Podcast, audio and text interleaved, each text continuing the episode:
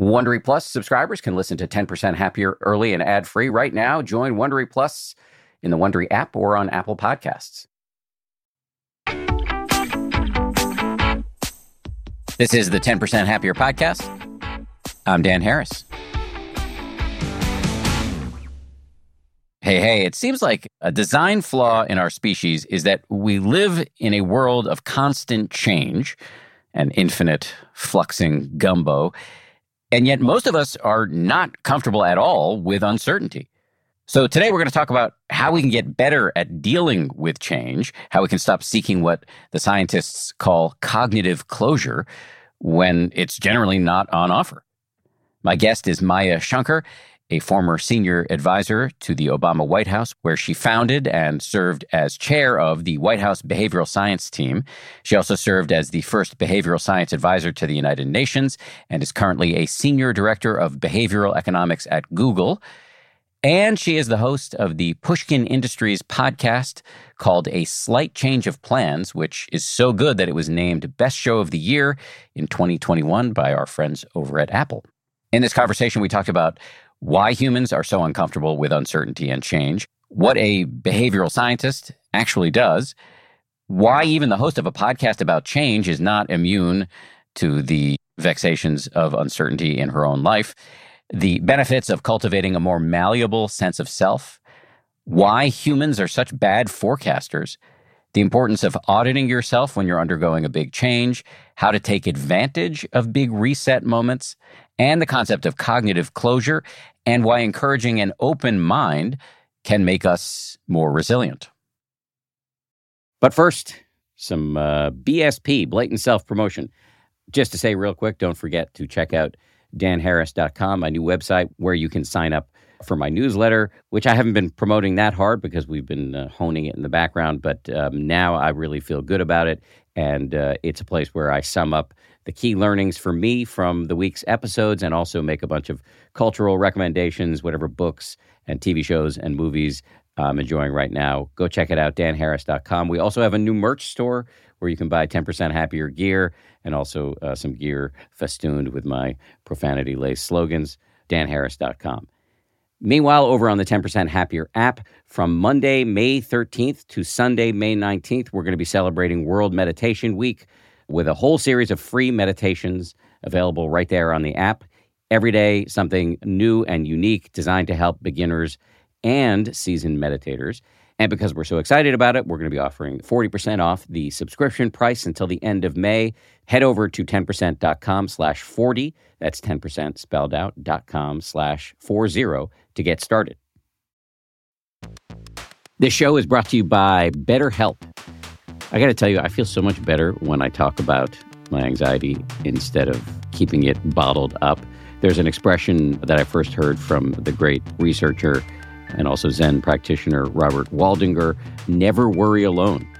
Our temptation many times is to keep it bottled up, but the data really show that the people who do the best in life, who live the longest and are the happiest, have strong relationships with people with whom they can talk about whatever's going on in their lives. And for me, therapy is part of that. If you're thinking of starting therapy, you might give BetterHelp a try. It's entirely online, designed to be convenient, flexible, and suited to your schedule. Get it off your chest with BetterHelp. Visit betterhelp.com slash happier today to get 10% off your first month. That's betterhelp, H-E-L-P dot com slash happier.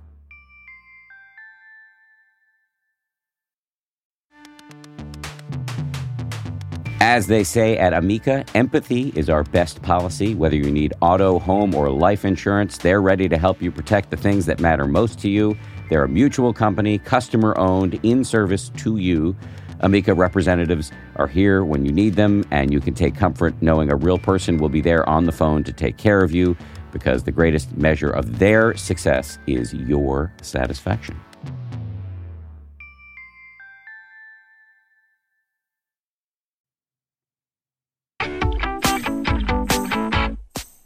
Maya Shankar, welcome to the show. Thanks so much for having me, Dan. Let's do your origin story to start here. Before we started recording, you were explaining that you uh, trained as a cognitive scientist, and behavioral science is, is one sort of umbrella term that often gets used in your field. And you now do a podcast on the science of change. How did you get interested in all of this stuff in the first place?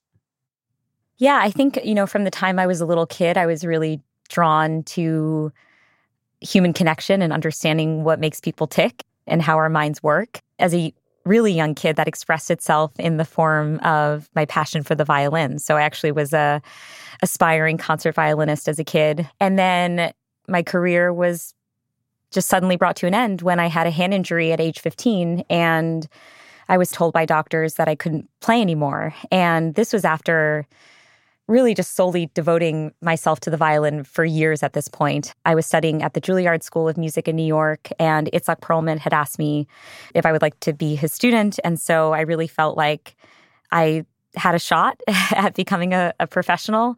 And so I just remember being totally heartbroken and devastated that this thing that I loved and that had so defined me was no longer something that I could do.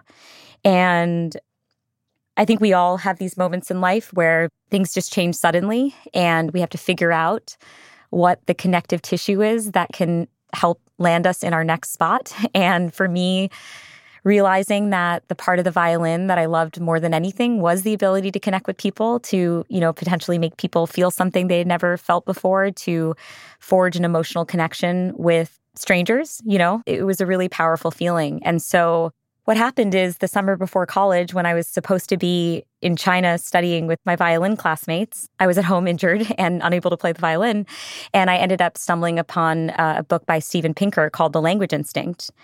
And I opened it up and I just started reading a couple pages and was just completely in awe of this organ, of, of the, the human brain and what it's capable of.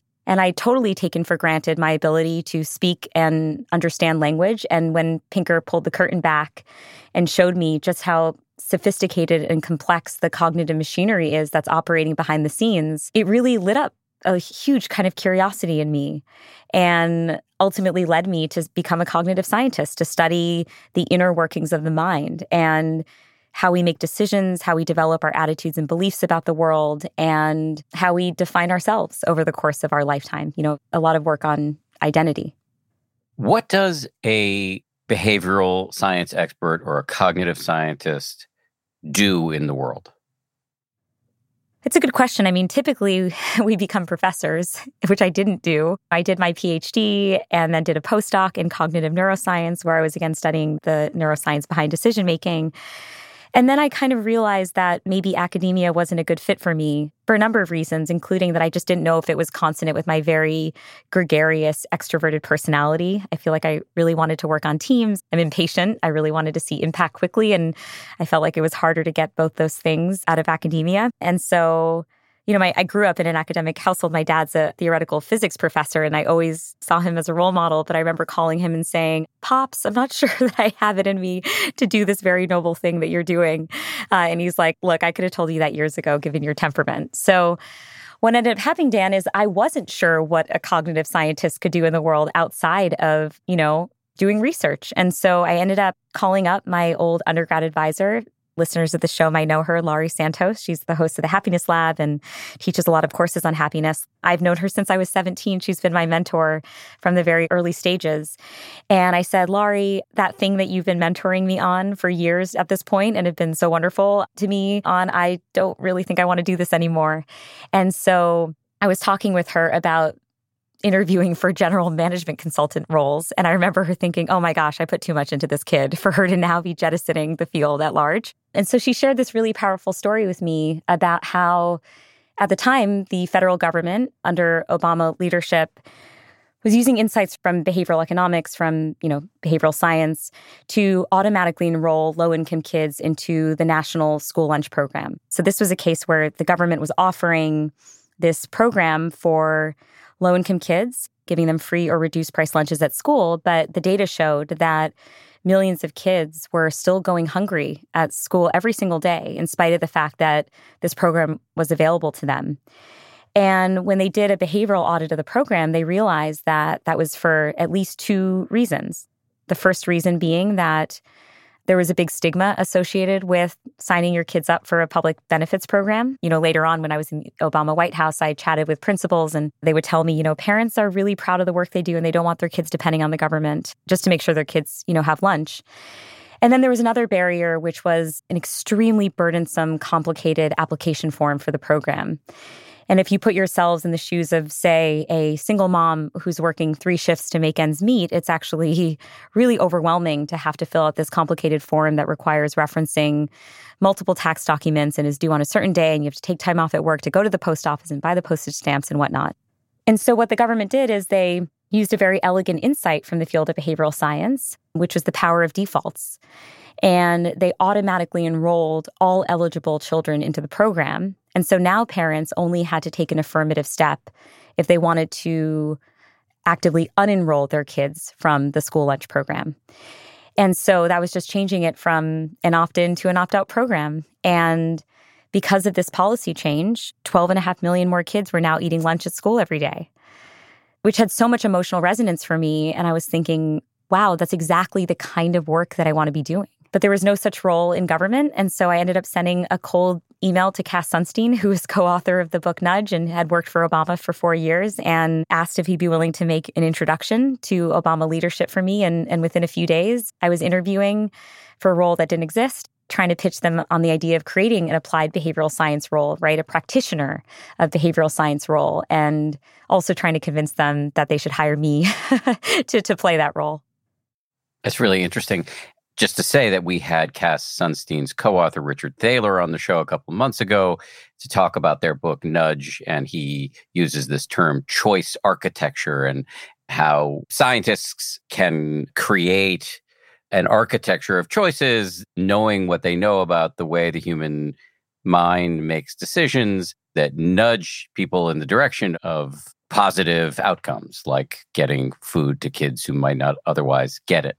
So when you were describing what you studied as an undergrad and beyond, that sounded broader, the understanding the human mind and how we acquire language, how we reason, how we do everything that the mind does. Whereas these kind of little nudges that we've just wandered into discussing, that seems a little narrower. Am I understanding this with some degree of accuracy? I think there's just different subsets of the field. So, yeah, I started researching cognitive science and studying cognitive science and what they would call lower level cognition. So, I was looking at the visual system, I was looking at how we process objects and how we know that an object at moment one in time is the same object that our visual system perceives, you know, a moment later.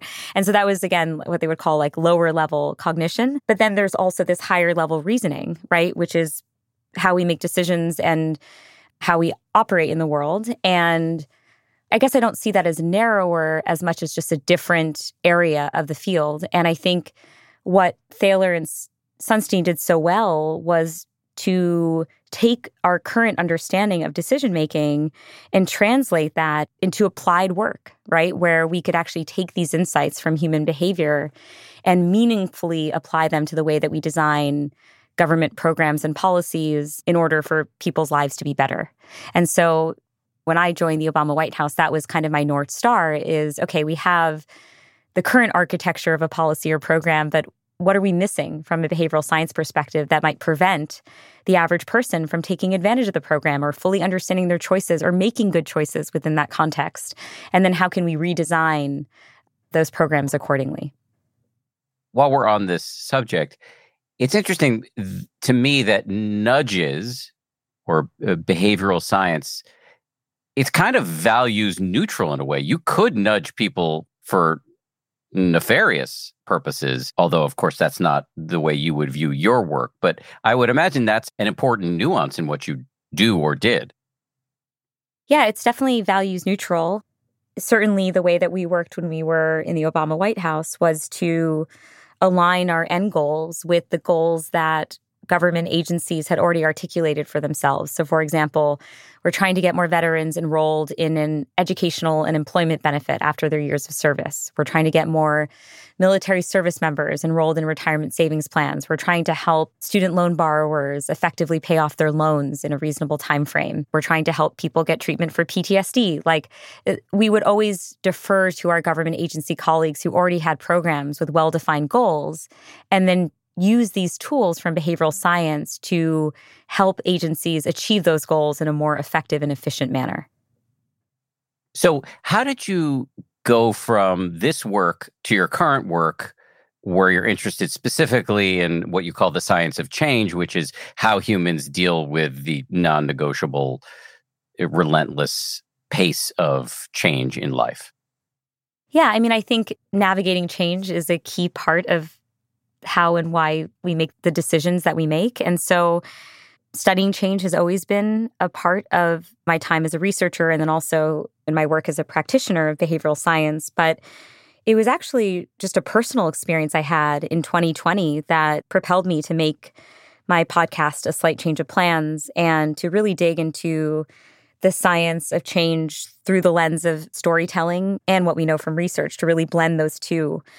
And basically in 2020, and I'm sure a lot of listeners can relate to this, I was feeling really overwhelmed by the rapid pace of change that was happening around the world when it came to the pandemic, racial injustice.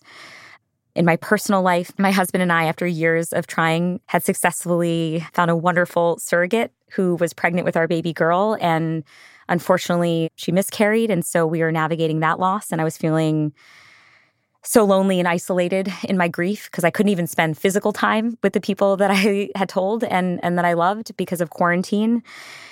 And so overwhelming is how I would describe my psychological state in that moment. I was just completely overwhelmed and at that moment I remember Dan putting on my cognitive science hat just for a moment and thinking okay, the specifics of this moment may be unprecedented, right? I might be very intimidated by what my current day life is presenting me with. But don't forget that the human ability, your ability, Maya, to navigate change is not unprecedented. We've done this rodeo, this change rodeo, many, many times before. And so even if the specifics look different in current day, your your human ability, your psychological ability to navigate change, for humans to navigate change is very much there and is a skill that we've all been cultivating our whole lives just by virtue of being human. And that was very grounding for me and made me think that I had so much I could learn from other people's change stories, even stories that didn't look like my own on the surface, because at the end of the day, our underlying psychology might share some similarities. And so I began this quest to try and find people who had navigated remarkable change, who had endured psychological shifts along the way, and to mine their stories for wisdom and insights about how we could navigate change better in each of our lives. And that's what became the show, A Slight Change of Plans. And I talk with people who have navigated remarkably different changes, right? I talked to a black jazz musician who one night was approached by a member of the Ku Klux Klan and his life took a turn and he ended up convincing dozens of KKK members to leave the Klan. I talk with a health nut 30 year old who ends up getting a cancer stage four cancer diagnosis in spite of all of his best efforts to be as healthy as possible and is navigating that in the middle of quarantine. And then I talk with a friend of mine who lost her younger sister in a fatal car accident. And what's been so interesting about this show is again, these stories seem so different, and yet there's so much universality in the way that people are navigating these unexpected moments of change in their lives. And I feel like I'm just I'm just a much wiser person for having learned so much from my guests. I mean, you put your finger on a really important question. And I know you mentioned to Gabrielle, one of my colleagues on this show, that you recently put together a document summarizing the many things you've learned. And I'm, I'm going to use that as a guide to the rest of this interview. Before I do that, though, just want to go back to the miscarriage and say, I'm sorry that happened. My family has been through something similar and it's wrenching. Have you guys been able to get past it and where are you at with that? Yeah, so that was an interesting turn of events. So our the initial miscarriage was in March of 2020 and you know inspired the show and I and I launched a slight change of plans and then in late summer of 2021, our surrogate was again pregnant, and this time with identical twin girls. We felt so lucky because our embryo had actually, our one embryo had split, and we are now expecting twins. And then again, at exactly the same day of development, our, our surrogate miscarried. And doctors surmised that there was just some sort of biological incompatibility between our beloved surrogate and our embryos. And it was really interesting, Dan, because this was happening while I was in the middle of recording season two of A Slight Change of Plans. And I felt so humbled because in that moment, as someone who studies the science of change, as someone who had been investigating this topic for quite a while, I felt such a desperate need to bring clarity to my situation because I didn't feel I had any. And so what ended up happening is two days after the second miscarriage, I asked the producer of my show, Tyler, to interview me as a guest on a slight change of plans. You know, it's kind of like even the host of a slight change isn't immune to these totally unexpected changes in life. And so I ended up releasing a very, very personal episode called Maya's Slight Change of Plans, which I never, ever expected that I would do. But I felt that I owed it to my listeners and I felt I owed it to myself to really process my change out loud and try to make sense of it in the same way I'd asked so many of my guests to do about their change stories in the past. And it was an incredibly therapeutic experience. And, you know, to this day, I hear from listeners all over the world who are sharing how my sharing the story affected them in a positive way. And that means so much to me, you know, to turn what was such a awful experience for my family into something that had a silver lining that helped people heal. You know, there was one email I got from a woman moved me so much. She had lost her 21 year old son to a drug overdose. And she said that it was my sharing of this story that really helped unlock change for her and helped her see her relationship with her son and her son's death differently. And it's just hard to describe how much those kinds of things mean to me and make me feel it's just so worth it to put myself out there in this way. Yeah, I'm glad you did. I'm sure it was wrenching, but sounds like it's helped a lot of people. So, just to pick up on one thing you said there, that you were humbled because here you are, an expert in how we navigate change, and you were facing an enormous amount of uncertainty and you didn't like it. And so, I think that raises the foundational question, which is why does the human animal react so negatively to uncertainty? Yeah. And this is why we react so negatively sometimes to change, because change is often followed by uncertainty and we dislike uncertainty. There was this fascinating research study showing that people who were told that they had a lower percentage chance of getting an electric shock were far more stressed than people who were told that they had a very high chance of getting the shock. So we would rather be certain that a bad thing is going to happen than have to manage the feelings of uncertainty that accompany more of the unexpected. And I think in investigating my guest stories and, and also looking at the research, I think the reason why we don't like uncertainty and we don't like change is that it almost definitionally involves a loss of identity. And that's very destabilizing. So I think as humans, we often attach ourselves to specific identities as we move through the world because it gives us a sense of security. And psychologists refer to this phenomenon as identity foreclosure, right? Where we, we are foreclosing on an identity, where we commit to a specific identity and fail to maintain an exploratory mindset. And, you know, I saw this happen to me when I was a violinist. That was the number one defining trait of, of Maya, right? First and foremost, I was a violinist. And so when I lost the instrument, I remember thinking, you know, I expected to grieve the loss of the violin. I did not expect to grieve the loss of myself. I didn't expect that it would come with such a profound sense of personal loss. And that it would, yeah, just rock my sense of self. And so when things change, we just, we relinquish certain identities, whether it's being a sister, being a healthy person, a single person, a married person, you know, whatever identities, we carry multiple identities at any moment in time. And I think it can be painful and disorienting to have to navigate that loss. So, just to sum up here, why do we fear change? You've given us two reasons. One is we don't like uncertainty will take electric shocks over uncertainty. And two is it's a threat to our identity to which we cling often very tightly. Yeah, I think that's exactly right. And and so many of the episodes that I've I've had on a slight change of plan seem to corroborate this. I remember, you know, I mentioned I interviewed this 30 something. He's actually builds cancer detection tools by day. His name's Scott and he he had done everything in the books to be Mr. Healthy and Mr. Fit, intermittent fasting, high intensity interval training. He's vegan, carried turmeric around with him. And then he gets this stage four bone cancer diagnosis at 32 that leads him to have to amputate his right leg, remove a vertebra from his spine, have another surgery on his other leg, and move to MD Anderson in Texas to have 18 administrations of chemotherapy. And what was so surprising to me in talking with Scott is that he shared, you know, Maya, on any given day, I feel like my mind is more concerned that I've lost my six pack than it is that I might die. And that was so revealing to me because it emphasized that, you know, for so long, Scott had this particular identity, this way of seeing himself in the world. And losing that was its own kind of grief that he had to navigate alongside all of the hardship that comes along with a cancer diagnosis. You say that the answer here is to cultivate a more malleable sense of self. How can we go about doing that? Yeah, it's a really it's tough, but we know there's really compelling research on social identity priming and the fact that the labels we give to ourselves or give to others can really affect how we act. We tend to act in ways that align with our current identities or our aspirational identities.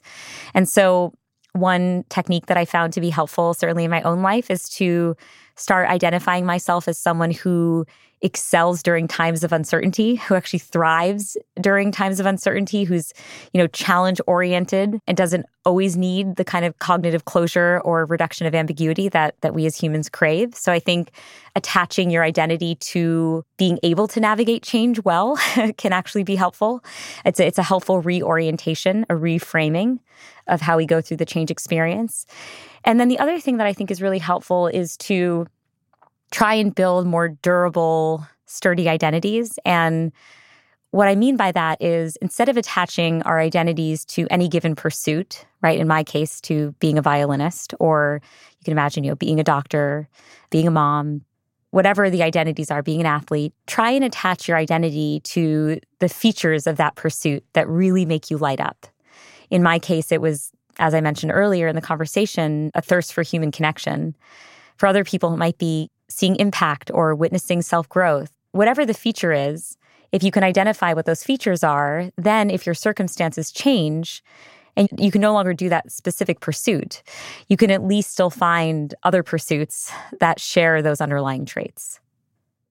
Let me just dig into that, and I'll use myself as an example because I'm you know, an incurable narcissist, either that or because I have no other examples that come to mind. But so uh, I'm, uh, what do I do? Uh, I guess I lost my identity as a news anchor, but mm-hmm. I, you know, I'm a writer and a podcaster, and I try to make compelling content that helps people do their lives better. If I lost my podcast and my book deals or I got long COVID and had so much brain fog that I couldn't write or podcast anymore. How could I create an identity now that would be malleable in a way that would allow me to endure that kind of change? Yeah, I mean, so I think long COVID aside, which would introduce a really serious set of considerations, I think this would assume that the brain is in the same state of health. But I think I would first ask you what is it that you enjoy about podcasting and writing books? It's hard because this stuff it gets pretty gooey. But I think for me, actually, the answer would be something around human connection, helping people, learning from people, being super curious about other people, et cetera, et cetera. Yeah. And I think that's an important thing to identify because that wouldn't be the same motivator for a lot of other people. And I think we each have our specific set of motivators that draw us towards certain passions or hobbies or professions. And I think when you strip the profession or the pursuit of its superficial features and you look beneath the surface and you try to understand what aspects of it are really motivating to you and really inspiring to you, then at least you can try to find that through line elsewhere, right? So life has thrown many curveballs my way, right? I, I, went from being a violinist to an academic to a public policy person to now creating a podcast on change. And they seem very disparate, very disconnected on their surface. But I think the thing that really does connect them is all of these pursuits have been feeding my curiosity about the human condition and how people navigate through experiences and how we connect with one another and how we define ourselves in key moments and how we get people to emotionally connect with one another, right? And so, certainly in my podcast, I feel like this is almost designed for, for my personality type, which is every conversation I have is about being able to forge a deep emotional connection with my guests and my audience through a shared story that's being told. And so I just think it can be helpful for us to figure out those traits because then our lives can also feel less disjointed. It's easier to craft a narrative that helps us see our lives as slightly more cohesive, which I think can actually be soothing given the human mind's orientation. Well said. You used a phrase uh, a few paragraphs ago cognitive closure. What does that mean? Yeah. So it's just referring to the idea that as humans, we really do like having environments where there is little ambiguity, right? In the same way that we were talking about, we don't like uncertainty, we don't like ambiguity. And so we like just having perfect information about the current state of affairs and what the future will hold. And what they find from research is that people who have less of a desire for this kind of cognitive closure, who have a more open mind, who are essentially more okay with the uncertainty piece, are much more resilient in the face of change. And it does seem like it's a mindset that is not immutable, it's not fixed. You can actually try to cultivate it, this kind of open mind. And so it's something I certainly need to work on. I think I have a strong need for cognitive closure in my day to day life, just given my orientation. And so I've been working on, you know, as I said, even those labeling techniques of trying to see my self identity as someone who aspirationally thrives during times of uncertainty and is a problem solver and likes cracking the nut on different challenges. Like those things can be helpful. Coming up, Maya Shankar on how to create a more subtle relationship with change, why humans are bad cognitive forecasters, and the importance of auditing yourself when you're undergoing a change. Right after this. You can count on T Mobile to help keep you connected after investing billions to light up their network from big cities to small towns. T Mobile is America's largest 5G network. Plus, when you switch to T Mobile, families and small businesses can save up to 20% versus Verizon and AT&T. Visit your neighborhood store or tmobile.com to switch. Plan savings with T-Mobile, third line free on essentials via monthly bill credits versus comparable available plans. Plan features may vary. Credits stop if you cancel or change plans.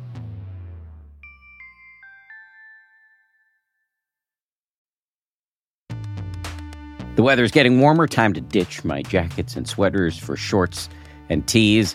I used to waste my money on clothing that would only last one season. That was until I found Quince. Now I've got high quality pieces that never go out of style that I will be wearing year after year. Quince has all the seasonal must haves like 100% European linen shirts from $30, performance polos, and versatile flow knit activewear. The best part all Quince items are priced 50 to 80% less than similar brands by partnering directly with top factories. Quince cuts out the cost of the middleman and passes the savings on to us. And Quince only works with factories that use safe, ethical, and responsible manufacturing practices, along with premium fabrics and finishes.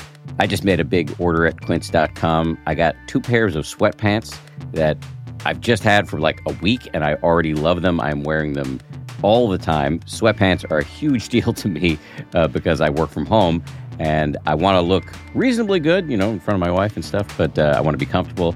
And uh, the Quince sweatpants uh, do the trick.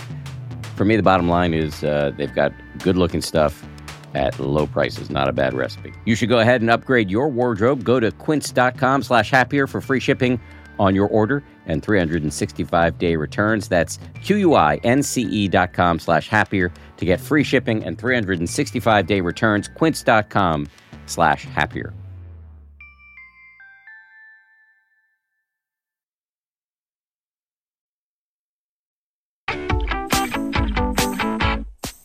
this notion of creating a more supple relationship with change. You described one technique for doing it, which is to sort of will yourself into creating an identity of, yeah, I'm good at dealing with change.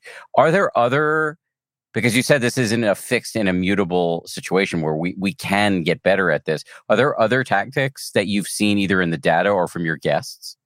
So I think there's actually two pieces of advice I've given. So one is around trying to I don't know if I'd call it like willing an identity as much as aspiring to have that kind of identity and cultivating it. It doesn't happen overnight. You can't just be like, I'm someone who's awesome at X and you're not awesome at X, right? So this does take some work. The second, though, was making clear to yourself what it is you're attaching your identity to so that you're meaningfully determining what it even means for you to change, right? So it can be more sturdy to think, well, I'm losing the ability to play the violin, but I'm not losing myself. I still have that thirst for human connection at its core. I think that can be stabilizing in, in these moments. I think the third thing that I would share is and this I think if we all can can better appreciate can help us in these moments navigate uncertainty and navigate change better is to remember that we are really bad cognitive forecasters. You know, Dan Gilbert showed this in his book Stumbling Upon Happiness we're really bad at predicting what things will make us happy or unhappy in the future. And I think the exact same thing is true when it comes to change. We actually are quite bad at predicting how the big changes in our lives will change us.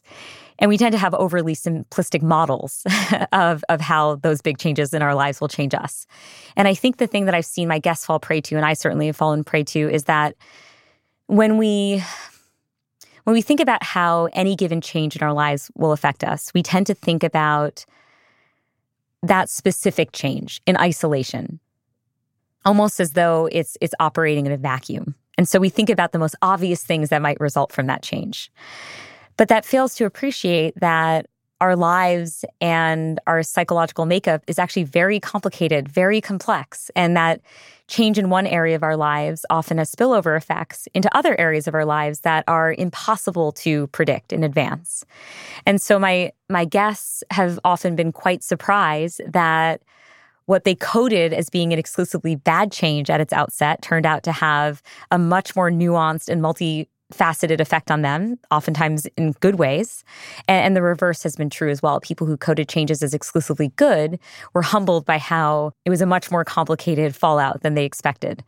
And I think that that's reassuring. I think that there's a hopeful message there, which is we should really be auditing ourselves through our change experiences because we will change in lots of unexpected ways, but there may be, in fact, positive ways in which we're changing that we we simply don't anticipate.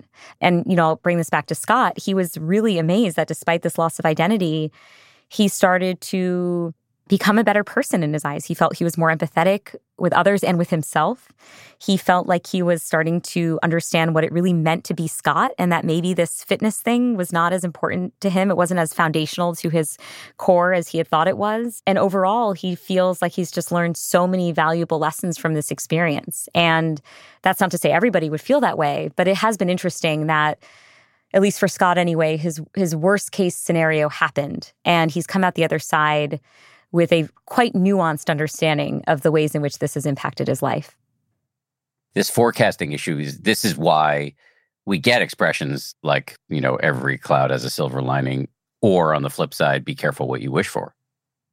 Yeah, that's right. And and again, I don't want to make it seem like there are some clouds in life that won't have silver linings and I think it's important to acknowledge that those exist too. However, on average, I would say there might be some redeeming parts of a negative experience. And at a minimum, going through a change, especially an unexpected change, will reveal to you parts of your personality that you might not have tapped into. They have been, may have been laying dormant. And it's through the change that they actually emerge and you become acquainted with them. So, at a minimum, what I've seen from all of my guests on a slight change of plans is that there has been a lot of personal growth that has happened through their change experiences, a, a deepened understanding of self. Can we get better at forecasting? And is that even something we should think about endeavoring to do?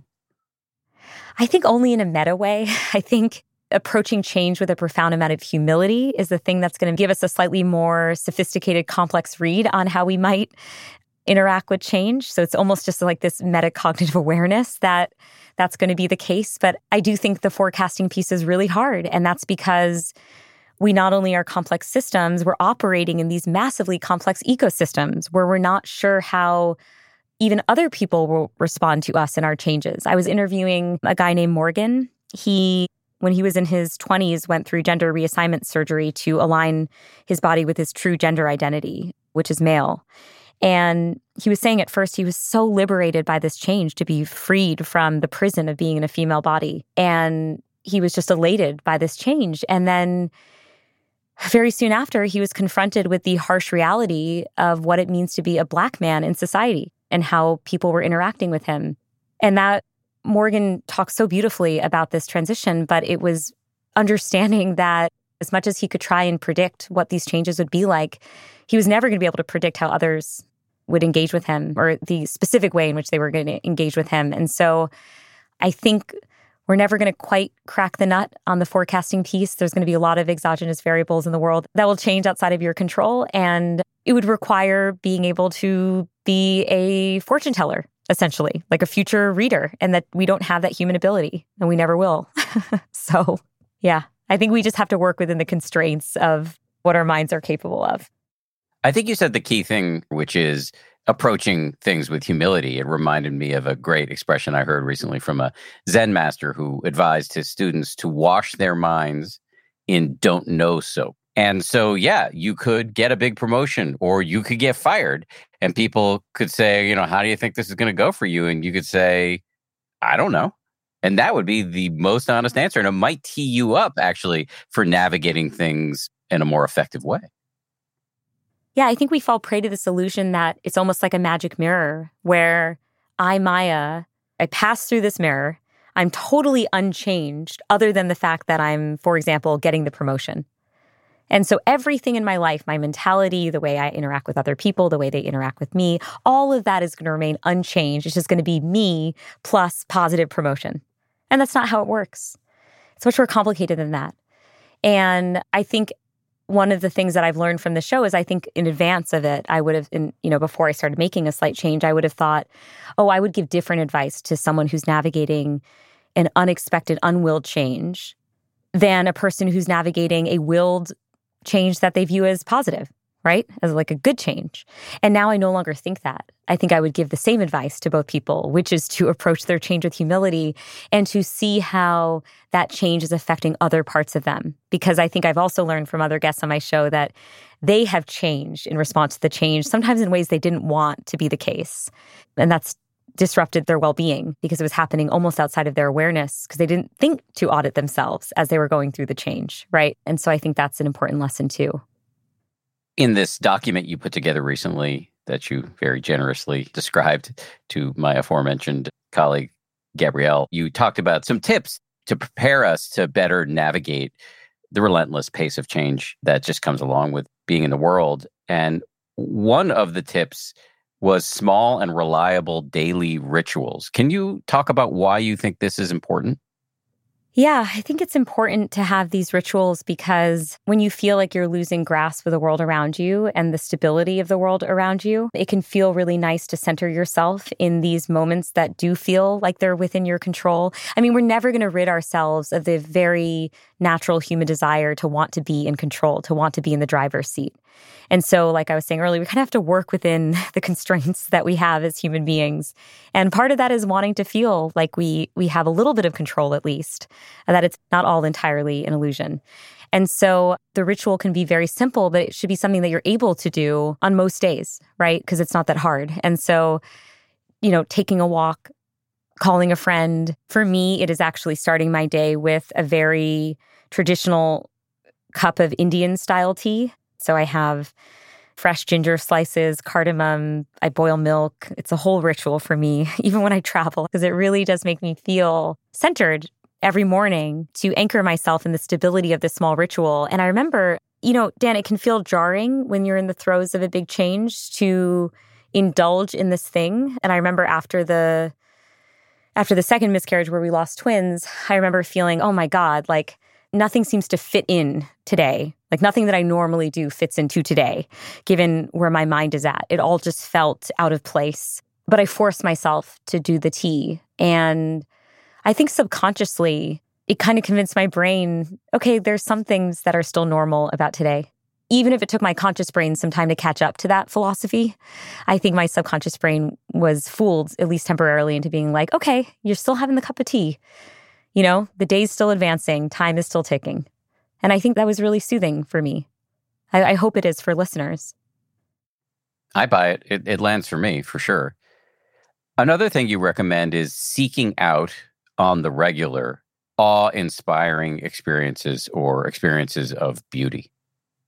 Yeah, I love this research. I was talking about it with with a friend of mine, Ethan Kross. He conducts research on how we can tame the mental chatter in our minds. And he was sharing with me a, a study in which patients who were recovering from surgery actually recovered faster from their operations and took fewer painkillers when they were assigned to a room that looked out onto a small set of trees versus patients who had the view of a brick wall.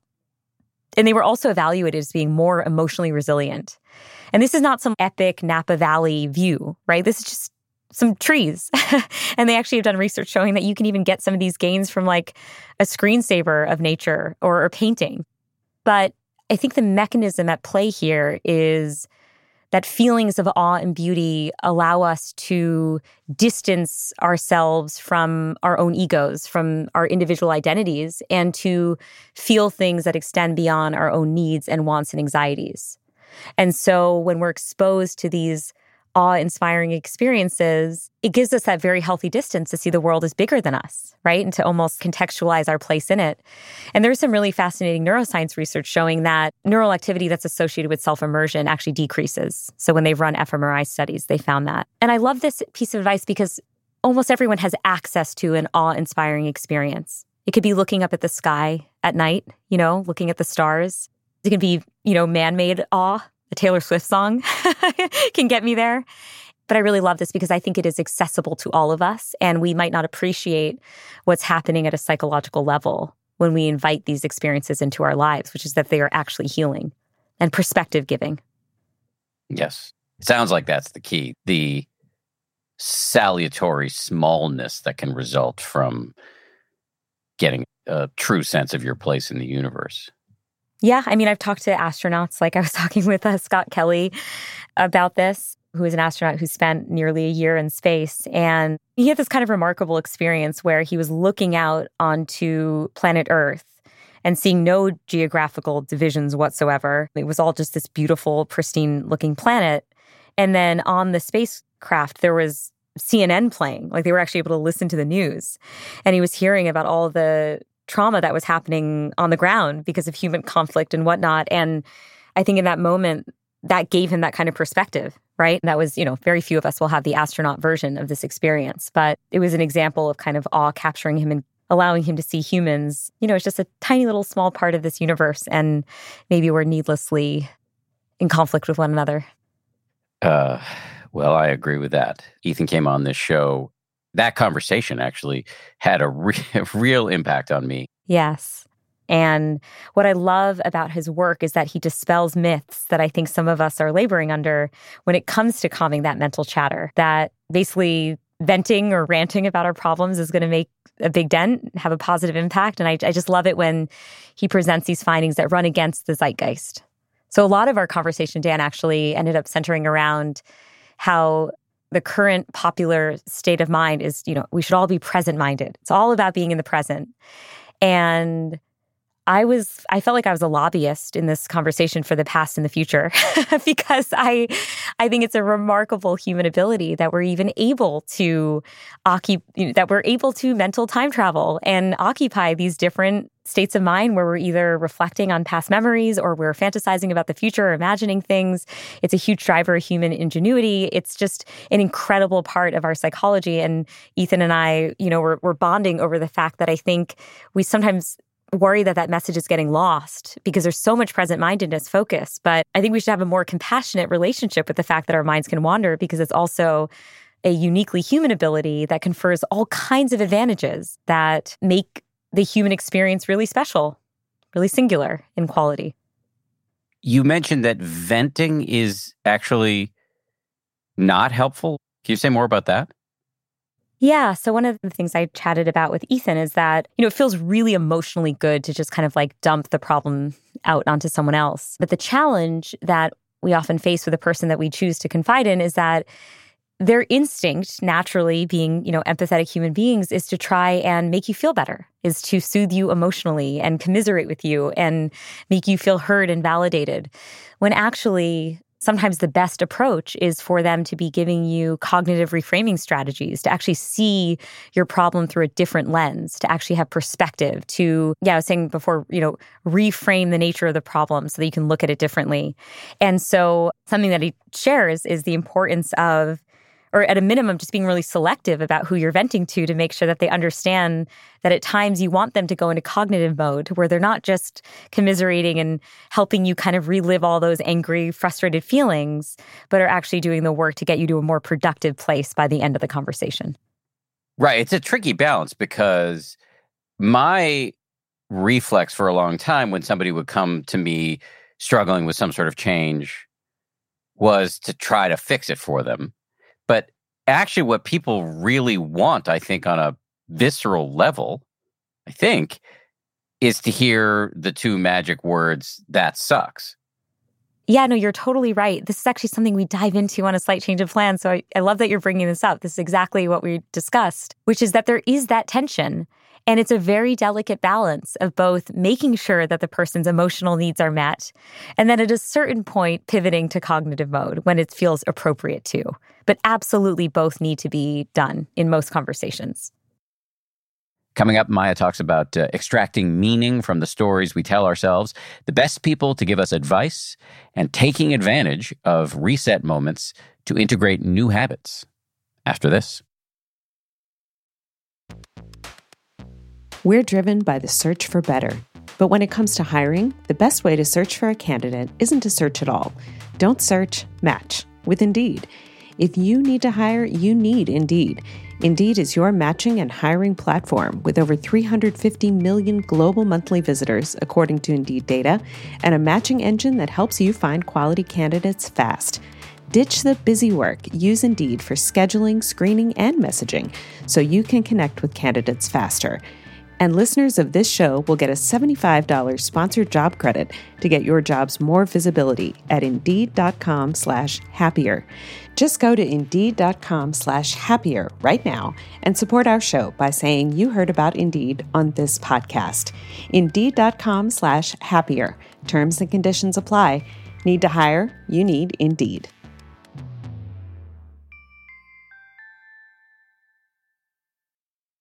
Audible lets you enjoy all your audio entertainment in one app. You will always find the best of what you love or something new to discover. They offer an incredible selection of audiobooks across every genre, from bestsellers and new releases to celebrity memoirs, mysteries and thrillers, motivation, wellness, business, and more.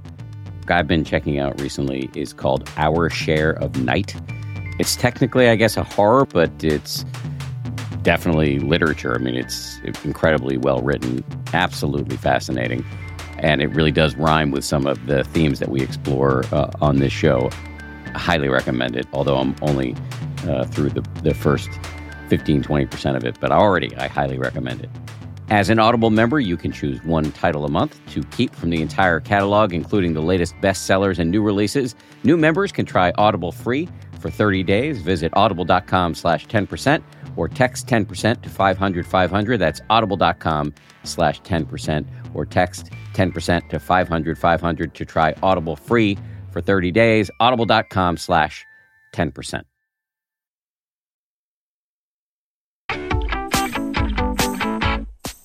You talked earlier about loosening control and how hard it is for humans to do that. Are there any other techniques for loosening this tight grip that we all seem to have around the things we care about, which are nonetheless subject to the law of impermanence. Is there anything I didn't give you a chance to say in this zone before I ask you a few other questions? Sure. I mean, I think in the throes of change, right, we can also often feel consumed by rumination about the past because we like being in control. You can get into these spirals of, oh, if only I had done this, if only I had done that, things would be different, right? Or you can worry about what the future is going to hold, and you could try to have that severe grip on it. One thing that's validated by research, which I really like, is around this notion of distance again, which is using techniques to distance yourself from your problems and see them through a slightly more objective lens. And so there is research showing that when we stop thinking from a first person perspective and instead imagine we are giving advice to a friend, thinking about things from more of a third person perspective, it can help us see those problems more clearly and objectively and avoid getting trapped in our emotions. And so I think one thing that can be helpful when it comes to our relationship with control is the reassurance that basically, no matter what your spiritual or religious beliefs or broad philosophical views on this life. We are natural born storytellers at our core. And so what we find is that no matter what happens in our lives, most people try at least to build narratives around their stories and to try to find meaning in the good and the bad things that have happened to them. And I found that always lightly reassuring because I'm realizing along the way, of course, that I don't actually have a lot of control, that control is an illusion. But I know that my psychology will help me in those moments, at least a bit, by trying to create a narrative around it and try and extract some meaning and or silver linings from the experience. So to know in advance that no matter what happens, your mind in some ways will be an ally to give it meaning after the fact. Yeah. And that's not to say that the pain won't feel as intense from the change, but I do think that this insatiable feeling to create a story, to create, to, to engage in sense making, right? And I think we engage in sense making because we are essentially trying to resist the randomness of the world around us because that's such a jarring reality to face, right? Like I'm, I don't have religious beliefs. I believe things really just do happen, not for a reason, but just happen. And when I think too hard about the inherent randomness in our universe, it's very overwhelming. And so I think our psychologies are wired to try at least and make sense of the things that happen to us. And we can learn about ourselves in the types of stories we tell ourselves about what matters to us, what we value, what we don't value. It's not always going to be a veridical representation of reality, the stories we tell ourselves, but I think that they are they're educational they teach us something about who we are and what we care about. And the conclusions aren't always going to feel good, right? I mean, we live we live in a complicated world and there's not there's not always little perfect bows we can use to tie up the things that happen to us, but to just let our minds go where they want to go when it comes to seeing if there's meaning that we can derive from hardship, I think can be part of the healing process. Just to pivot a little bit here, I, I believe you also on the show talk about techniques we can use to motivate change that we want, behavior change, goal setting, et cetera, et cetera. What have you learned in, in this sphere? Yeah, so oh, there's so many things that I've learned, and this is a lot of this has been in my wheelhouse too, because I've studied, you know, behavior change, and certainly that was very relevant in, in the role that I played in government. One of my favorites is favorite findings is how important it is to to examine who it is who's setting the goals. Because what we know from research is that when we're the ones that are defining our own targets, we're better at achieving them versus when someone tells us that this is our goal. I think it makes a lot of sense. I think as we've talked about this a bit already, Dan, but we love being agents over our own experiences. We like having our hands on the steering wheel. And I think that's the case too when it comes to who's setting the goals. And so one trick can be, you know, even when you do have to be given guidance by someone, let's say you have a personal trainer who's like, you're doing squats, even if they just give you a set of options from which to choose, that can make you feel more ownership over the goals that you're setting and make you more likely to stay motivated. Another one that I really like, it, it comes from a, a friend of mine, Ayelet Fishbach, is to set goals when you're in a similar psychological and physiological state as the one you'll be in when you're striving for that goal. And I think this is so important because it's it's kind of counter to the advice don't go to the supermarket hungry. Actually, you do want to be in the in the case of goal setting, setting goals when you are in a similar psychological state to the one you'll be in when you're actually trying to achieve that goal. And the reason is that you need to bridge any empathy gaps you have between your present self and your future self. We tend to not have that kind of empathy where, you know, on a Sunday at 2 p.m., I, Maya, might think, oh yeah, um, I'm going to get up at 6 a.m. every morning this week to go to the gym. It's okay. This is 4 p.m. or whatever. This is afternoon Sunday, Maya talking, right? And so if you have gotten up at 6 a.m. and you're working out, and then you decide you want to keep doing this every day that's that's better because at least that empathy gap has been bridged but don't set yourself up for unreasonable targets by defining goals and setting goals when you're in a very different frame of mind or in a different physiological state so it's interesting. You kind of look at both sides of the coin here. There's the change that's involuntary that happens to us.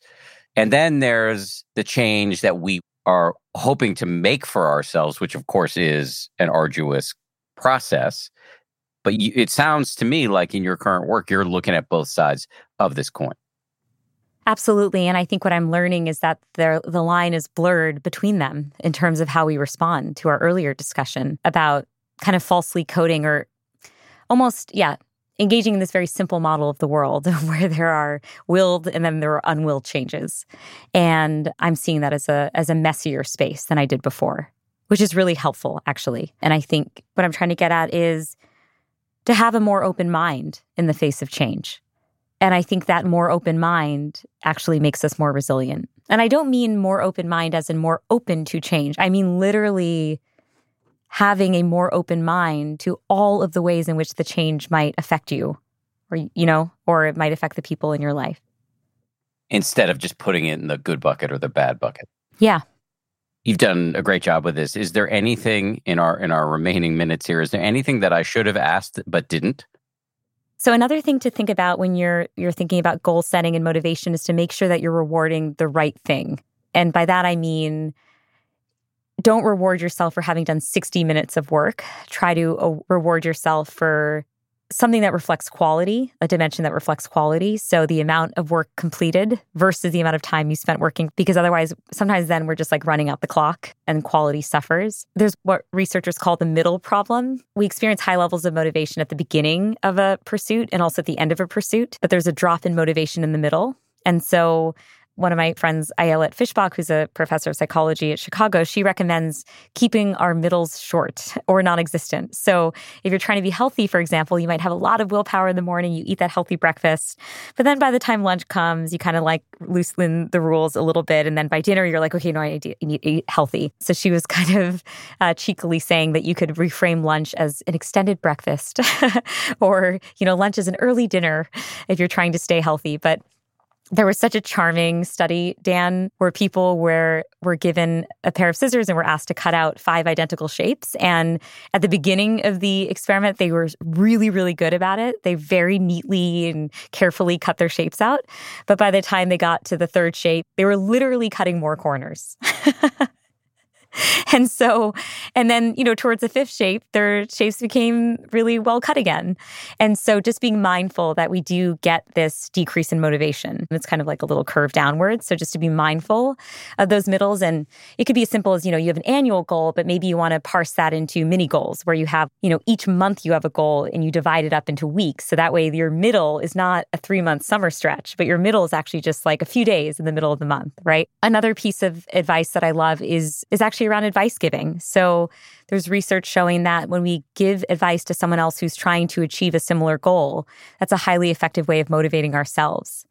And I think the mechanism here is that when you are giving advice, you are yourself recalling recalling past behaviors that were successful or you're forming specific plans of action for the future.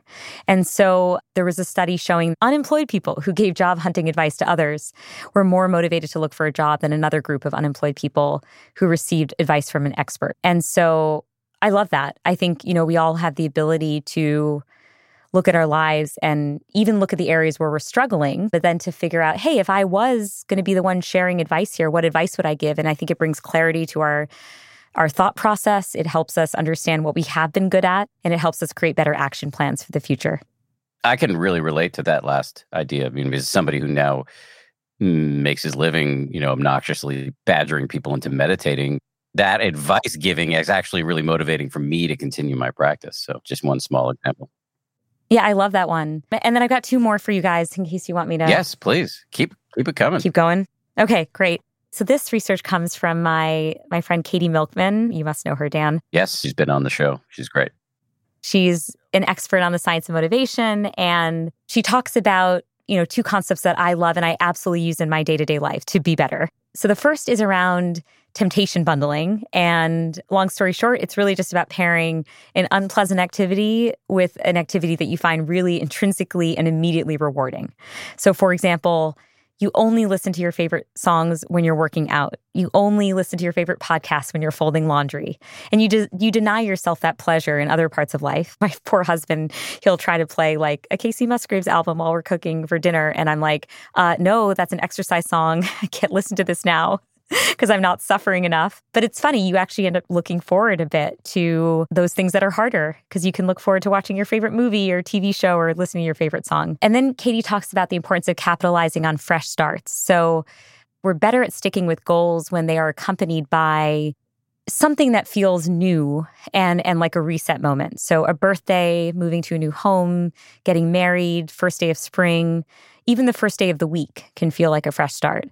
And I think the mechanism here is that when we are engaging in a transition of sorts, say moving to a new home, there's already a set of behaviors that are going to be different, right, in that new home. And so it's easier for us to integrate these new habits into that new life where new things are happening anyway. Or, you know, you enter the beginning of a week with a new mindset or a new set of goals. And so your mind might be more open to integrating these new sets of behaviors. Thank you very much for coming on. Before I let you go, can you just plug anything? Uh, uh, obviously, you've got your podcast, but anything else that you're putting out into the world that you might want people to check out? Yeah, sure. I mean, the love of my life is my podcast, A Slight Change of Plans. Well, I guess my husband too. But folks can listen anywhere they get their podcast. And I'm so excited because we have an incredible cast of characters. And it's just been such an edifying process for me, Dan, because I feel like no story is the same in lots of really important ways, and yet they're all unified in a lot of other really important ways. So the podcast is really just about better understanding the human condition at its core. And it's just been such a passion of mine. And I'm really excited for folks to hear it. Excellent. Thank you very much for coming on. Thanks so much for having me. Thanks again to Maya. Really appreciate her coming on. Check out the third season of A Slight Change of Plans, which includes some of the episodes Maya mentioned in this conversation. Thanks as well to everybody who works so incredibly hard on this show. They include Gabrielle Zuckerman, DJ Cashmere, Justine Davey, Lauren Smith, Maria Wortel, Samuel Johns, and Jen Poyant. And we get our audio engineering from the good folks over at Ultraviolet Audio. We'll see you all on Wednesday for a brand new episode about how to deal with distraction. I think that's a pretty universal issue. And uh, my guest is the great Shaila Catherine, who's got a new book with five strategies straight from the Buddha himself for dealing with distraction. If you like 10% Happier, and I hope you do, uh, you can listen early and ad free right now by joining Wondery Plus in the Wondery app or on Apple Podcasts. Prime members can listen ad free on Amazon Music. Before you go, tell us about yourself by filling out a short survey at wondery.com/slash survey. I'm Shimol Yai. And I have a new podcast called The Competition. Every year, 50 high school senior girls compete in a massive scholarship competition. I wouldn't say I have an ego problem, but I'm extremely competitive. All of the competitors are used to being the best and the brightest, and they're all vying for a huge cash prize. This will probably be the most intense thing you've ever gone through in your life. I remember that feeling because I was one of them. I lost. But now I'm coming back as a judge and also a kind of teen girl anthropologist. Because if you want to understand what it's like to be a young woman in America today, the competition's not a bad place to start. Hopefully, no one will die on stage tonight. From Pineapple Street Studios and Wondery, this is The Competition. Follow The Competition on the Wondery app or wherever you get your podcasts. You can listen to The Competition early and ad-free right now by joining Wondery Plus. Once upon a beat. Remember those stories and fables that would capture your imagination and you couldn't wait to see how they would unfold? And now, when you read them as an adult, you think some of these old tales could use a fresh spin. We have a perfect podcast to bring you the stories you remember, remix, and reimagine for the kids in your life today. Join me, DJ and my trusty turntable, Baby Scratch, as we spin up new tales in the New Kids and Family podcast, Once Upon a Beat. Wondery and Tinkercast are bringing you a jam packed, music filled weekly party where hip hop and fables meet. It's Once Upon a Beat. Follow Once Upon a Beat on the Wondery app or wherever you get your podcasts. You can listen to Once Upon a Beat early and ad free right now by joining Wondery Plus in the Wondery app or Wondery Kids Plus in Apple Podcasts. Once Upon a Beat.